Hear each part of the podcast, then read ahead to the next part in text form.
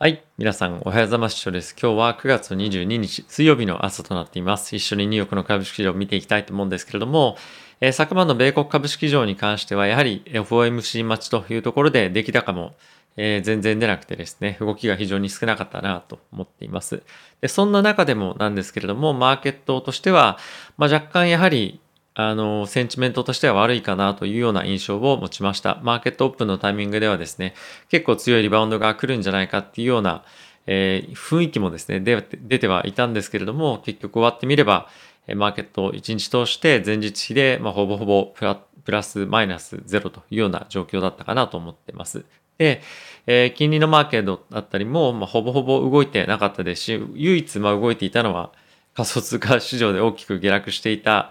えー、というところぐらいだったかなと思ってます。なので、マーケット全体としてはですね、えー、少し警戒感まだまだ持って臨んでいかなければいけないかなと思いますし、まあ、基本的には、ここからものすごい強いリバウンドしていくよねっていうような心持ちの前提というよりも、まあ一旦下トライしに行くんじゃないかっていうようなえ心の準備をしながら今回今のマーケットっていうのは挑んでいかないと、まあ、ちょっと精神的にローバー売りとかっていうのをしてしまいそうな、え状況になるんじゃないかなと思うので、まあ、そのあたりどういうふうな、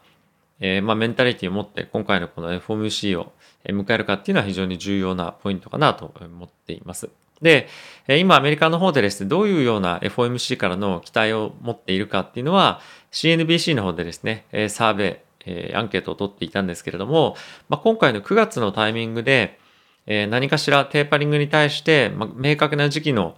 えー、ていうんですかね、あの、言及っていうのはされないんではないかっていうような見方の方が今は強くなっているそうです。で、えー、11月に、次の FOMC ですね、11月に、えー、FRB としては、えー、テーパリングを開始しますよと。で、開始する時期は12月ですよと。で、それよりも今重要なのは、じゃあいつ利上げをするのかっていうところがですね、ポイントとなっているんですね。で、少し前まで、少し前っていうのは大体今年の前半とか、中旬ぐらいまでは、2022年の利上げに関しては大体ですね、2回織り込むか織り込まないかっていうところまで、金利の利上げ水準っていうのは織り込んでいたんですね。あの先物市場で。あの金利の先物市場っていうのがあるんですけれども、まあ、それで2回の利上げを織り込んでいたんですが、まあ、現在は2022年の12月にですね、利上げをするというような今織り込み具合にはなってます。なので、利上げの観測っていうのは徐々に徐々に後退をしてっているんですけれども、そのタイミングでまず、えー、本当にですね、その利上げを織り込むのかどう、織り込むべきなのかどうかみたいな、そういったところの言及っていうのがされるかどうかっていうところがまず一点注目かなと思っています。ただし、えー、そういったですね、何か利上げに対して明確な言及っていうのは、まずないんではないかというところが今、市場の観測、見方としては有料かなと思うので、まあ、そのあたりはかなり、え、パウエル議長としては、今回のテーパリングの開始時期と、利上げの開始時期っていうのは全く今は結びついていないので今後のマーケットだったりとかアメリカ経済の成長性だったりを見ながらタイミング測っていきたいというような言葉が出るんじゃないかなと思ってます。で、それに加えてなんですけれども、ここ最近ですね、アメリカの FRB が、えー、ずっと、まあ、いろんな債券の買い取りプログラムなんかをやっていたものの中の一つが、パウエル議長がですね、持ってる、えー、アセットクラスだったりしたんですよね。なので、まあ、そのあたりに対しての質問が、えー、来ることで、やっぱりあどういうふうに反応するのかなっていうのを見ながら、もしかすると、えー、次の任期、来年の2月ですね、えー、パウエル議長に関しては、継続できないような可能性が、まあ、あるんじゃないかっていうふうに今見られています。で、えー、それがですね、やっぱり今後の、えー、舵取りに対して非常に不安を与える要素となるので、まあ、このあたりに関しては今回の FRB の、えー、まあ、あの、いろいろとテーパリング関連での議論っていうのも一つあるんですけれども、やっぱりもう少しこの1ヶ月2ヶ月っていうタイムスパンで見たときに、えー、パウエルさんの次の任期が更新されるかどうかっていうところの結構あの不透明感っていうのが今高まってると思うので、マーケット全体としては少し不安定なこの1、2ヶ月が続くんではないかなと思ってます。で、ちょうどそのタイミングにですね、えー、テーパリングが開始するとかどうか、どうこうとかっていうようなえコメントが出てくると思いますのでで、かつ11月ぐらいにバイデン大統領は次の2月にパウエル議長を更新するかどうかっていうのをえー、まあ、決定すると思うんですね。まあ、あの、まあ、他の議員からの意見もやっぱり本当に、何ていうんですか、影響があるので、まあ、それだけでは、バイデン大統領の意向だけではないんですけれども、まあ、そのあたりは非常に、えー、なんていうんですかね、あの、不安定な状況にはなるとは思ってます。で、え、プラス加えてなんですけれども、今回の FOMC を終えたタイミングで、え、議事録とかっていうのが出てきますよね。で、それで、2024年の、え、どれぐらい利上げを織り込むかっていうところの、各中央銀行連銀総裁の、え、予想とかっていうのも出てくるんですね。で、そのタイミングで2024年の利上げに結構急激にあの利上げを何回も織り込むようであれば、結構そのあたりはですね、マーケットに対して少し負荷がかかる可能性がまあ高いと思いますので、ちょっとやっぱりこの年末にかけていろいろとこういうような、えー、なんていうんですかね、あの、金利が急速に上がっていくんじゃないかとか、あとはですね、アメリカの経済の減速っていうところの予想が入ってくるんじゃないかっていうふうにま言われてますと。で、まあ、それは今後の利上げが急激にいかないように、まあ、そういったところの予想っていうのもまあ織り込みながら期待感を少し調整していくようなことがあるんじゃないかっていうふうにま言われてはいるんですけれども、まあ、いずれにせよ株式市場に対しては、まあ、少しあの例えばなんだろう来年の利上げの織り込み具合がそんなに強くなかったとしても、2024年の利上げの織り込み具合だったりとか、2023年もそうなんですけれども、まあ、その辺で急激に利上げを織り込むような展開になっていた場合には、少しやっぱりマーケットとしては不安感がかなり出るような状況かと思うので、FOMC はですね、結構重要な本当にイベントとなりそうではあるので、我々としても、えまあ、注目してえ、しっかりと皆さんにお伝えできればなと思っています。はい。ということで、えっ、と、一緒にですね、ちょっとすいません。えっ、と、指数見ていきたいと思うんですけれども、えっ、とですね、はい、米国の指数ダウの方なんですけれども、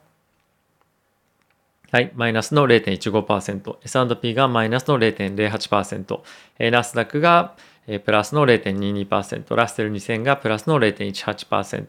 米国の10年債の金利なんですけれども、まあ、こちらほとんど動いてなくて、1.33というところで最終的には終わっていました。マーケット全体的にやっぱり非常にミックスというか、まあ、ミックスながらも、あの、ミックスには指数がプラスだったりマイナスだったりということですね。なのながらも、まあ、ほとんど動いてないような状況ではあるかなと思っています。はい、こちらからえニュースですね、一緒に見ていきたいと思うんですけれども、まあ、引き続き、え中国恒大のニュースというのが本当にあっちこっちで、え出てきているんですけれども、まあ、ポイントとしては、昨日も皆さんにお伝えをした通り、もう中国恒大に関してはデフォルトするでしょうと。で、デフォルトするんですけれども、まあ、今後どのように生産を中国政府がしていくのか、そこが非常にポイントとなってくると思いますので、そのあたりは中国政府、まあ、習近平の今後発言だったりとかっていうのを注視していきたいなと思っています。ただしちょっと一点気になるのは、マーケット全体として結構楽観的なんですよね。この、あの、救済するだろうとか、まあ、救済っていうかその何かしらやっぱ手を差し伸べるだろうということで、そんなに大きく心配してないっていうところが今のマーケットではあると思うので、それがちょっと一転して、えー、もう少し、ま厳しめに対応するということであれば、えこのあたりマーケット全体的に大きく崩れる可能性はあるんじゃないかなと思っています。で、まあ、中国恒大今非常に問題を抱えてはいるんですけれども、それ以外の不動産の会社に対関しても株価かなり落ちてるんですよね。だそういうことを考えると、まあ、中国恒大にどのような対応するかということが、もし他の、デベロッパーとかがですね、同じような状況に陥った時に、似たような対応をしなきゃいけなくなったりとかもする可能性が十分あるので、そこは簡単な、あの、すごい甘い対応っていうのは、まあ、しないんではないかなと思うので、このあたりは、えー、まあ、ちょっと楽観視しすぎるっていうのは、あまり良くないかなと思っております。一方で、これが本当に世界的なマーケットへの波及につながるかっていうと、まあそういうわけではないと今のところは思われてはいると思いますので、まあちょっとこの微妙な感覚っていうところが難しいとは思うんですが、え、ちょっと一旦ですね、マーケット全体として肝を冷やすようなタイミングっていうのも十分来ますよと。そのあたりは頭に入れておいた方がいいんじゃないかなと思っています。はい。まあそんなところもあってですね、バンコブアメリカなんですけれども、中国の来年、再来年の経済成長に対して下方修正をしていますと。で、さらに今後の対応、習近平さんだったりとか中国の対応以下によっては大きくえ中国の成長性に関しては下落させる可能性が十分ありますよということもコメントとして出てましたので、えちょっとやっぱり中国の経済に対しては特に結構内需が非常に活況っていうようなえことをずっとずっとですね、いろんな報道機関からも出ていましたんですけれども、まあ、やはりこういったところから、え国内経済の不振につながっていく可能性っていうのはあると思うので、えまあ楽観視しすぎる今の状況っていうのは、え少し怖いなというのが正直今僕としては思っています。はい。で、ファーウェイなんですけれども、ちょっと話は変わってファーウェイなんですけれども、えアメリカの、え国防としてファーウェイに対しては引き続き、え制裁を継続していきますよと。で、あとファーウェイがですね、自分のそのファーウェイグループの中で切り離してまた別の会社を作ってそこから部品の供給とかっていうのをアメリカからしてもらうようにしたりとかそういうちょっと小細工をいろいろしようとしている中でえそのあたりの監視に対しても非常にしっかりとやっていきましょうというような発言もアメリカの方からは出ていました。で、えこのような形でですね、米国と中国の関係性っていうのが特にテック周りで非常に今、えー、まあ問題にというか、え懸念されている中で、まあ、Zoom がですね、ちょっと前に、59っていうソフトウェアの会社をですね、アメリカでまあ買ったんですね。で、それが、あの、今後の国防に対して非常に、あの、良くない影響を与えるんじゃないかって、まあ、その、そこの M&A とかっていうのもまあもちろんあるんですけれども、そもそもこの Zoom に関しては、もともとこの CEO に関してはですね、あの中国のえ、由来がある方だったりとか、あとは、ま、投資家もですね、中国関係の、ま、香港のビリオネがついてたりとかして、ま、かなり中国色が強いというところもあって、え、このあたり買収に対してケチが今入ってるような状況らしいんですよね。で、おそらくなんですけれども、まあ、今後もこの問題は Zoom に関してはもうずっと付きまとうんじゃないかと思います。で、このやっぱり Zoom のサービスっていうのは、結構マイクロソフトだったりとか、他の企業でも、あの、まあ、真似できないサービスではないと思うんですよね。で、そういったことを考えると、まあ、他にシスコだったりとか、えー、まあ、Google もそうですし、同じようなビデオカンファレンスのシステムはもうすでに持ってますと。で、そういうふうに考えると、まあ、アメリカとしては別にこの Zoom が大きくなろうがなる前が、あの、インフラとしての役割っていうのはもう別に他のところでも担えるので、えー、そんなに影響はないというふうに考えているとも思いますし、やっぱりこういった中国色の強い、で、かつこういった、あの、なんていうんですかね、ビデオカンファレンスっていうような、まあ、結構その、今後、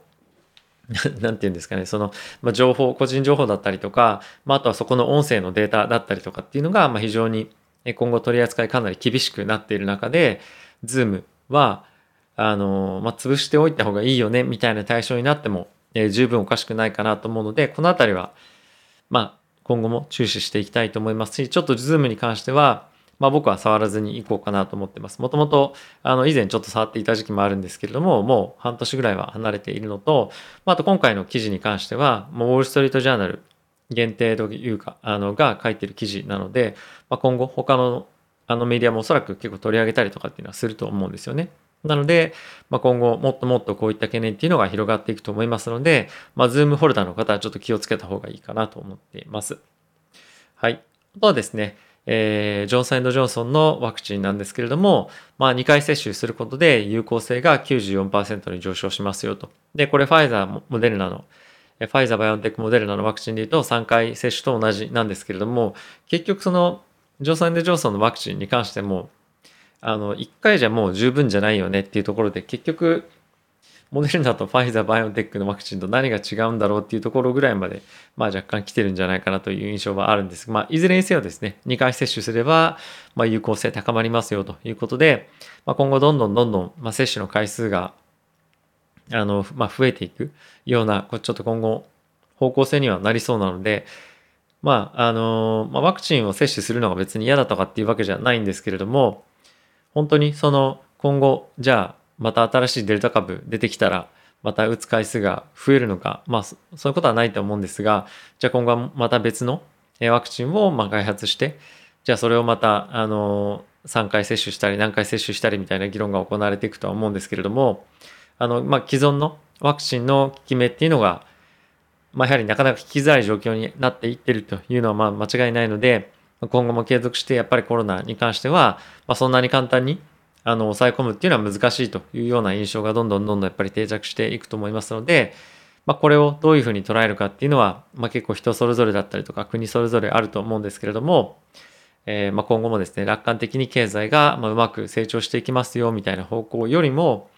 えー、まあ小さいあの小規模のビジネスに関してもやっぱりこの状況に対応していく必要があると思うので今後は結構体力がない会社に関してはコロナへの対応というところでコストがかさんだりとか、まあ、あとは人々が引き続きえコロナにかかりやすいような環境で仕事をしたくないというところもあるので、えー、まあ、なんだろう採用に対して、えー、もっともっと給料くれみたいなことが、まあ、起こると思うんですよね。で確かフェデックスだったと思うんですけれども、えー、ここ最近のやはりコストがかさんでいることによって決算が悪影響になっているとかっていうニュースも出てたりはしたので、まあ、このあたりは、えー、本当にですね今後決算を見ていく上で、え、長期的に、え、コストがかさむ、え、業種っていうのも非常にやっぱあると思うんですよね。そのオンライン化ができない部分が多いことによって。なのでこのあたりは非常に気をつけて見ていきたいなと思ってます。はい次なんですけれども、え、アメリカの、え、ジェネラルモータース GM ですね。は今後世界的なえ、半導体の供給っていうのが、まあ、引き続きあの不安定ですよと。まあ、不安定というか、その自分たちが安定する水準までは、まあ、そんなに早く戻ってこないというところが、え、懸念として挙げられていました。で、これどれぐらい本当に影響があるかっていうところに関しては、え、コメントはされていなかったんですけれども、今後彼らはですね、実際に直で半導体メーカーとやり取りをしていくということも発表していたので、まあ、このあたりはですね、あの、交渉の腕の見せ所というところだと思うんですけれども、やはりこの半導体の供給というところが、まあ、不足していくようであれば、まあ、本来、えー、まあ、GM ですとかテスラも含めてそうだと思うんですけれども、彼らが持っている成長性を十分に発揮できないというところは、えー、まあ、あの、起こる事実だと思いますので、まあ、株価に関しては、ものすごい期待が高まっていた一時期とは、あの、今状況はかなり変わっていて、えー、まあ、他の企業並みじゃないんですけれども、まあ、そういった成長性しか、まあ、特に GM に関しては見せられない可能性がまあありますよね。あとテスラに関してはもちろん、えー、その EV っていうマーケットもそうなんですけれども、それ以外のマーケット、えー、ビジネスでどれだけ成長性を見せられるかっていうところが勝負になってくるので、まあ、本当にもう今後はですね、いよいよ、えー、ただの EV の会社で比べるみたいなものじゃどんどんどんどんなくなっていくような環境に今後入っていくと思いますので、このえー、例えば2つの会社のバリエーションの、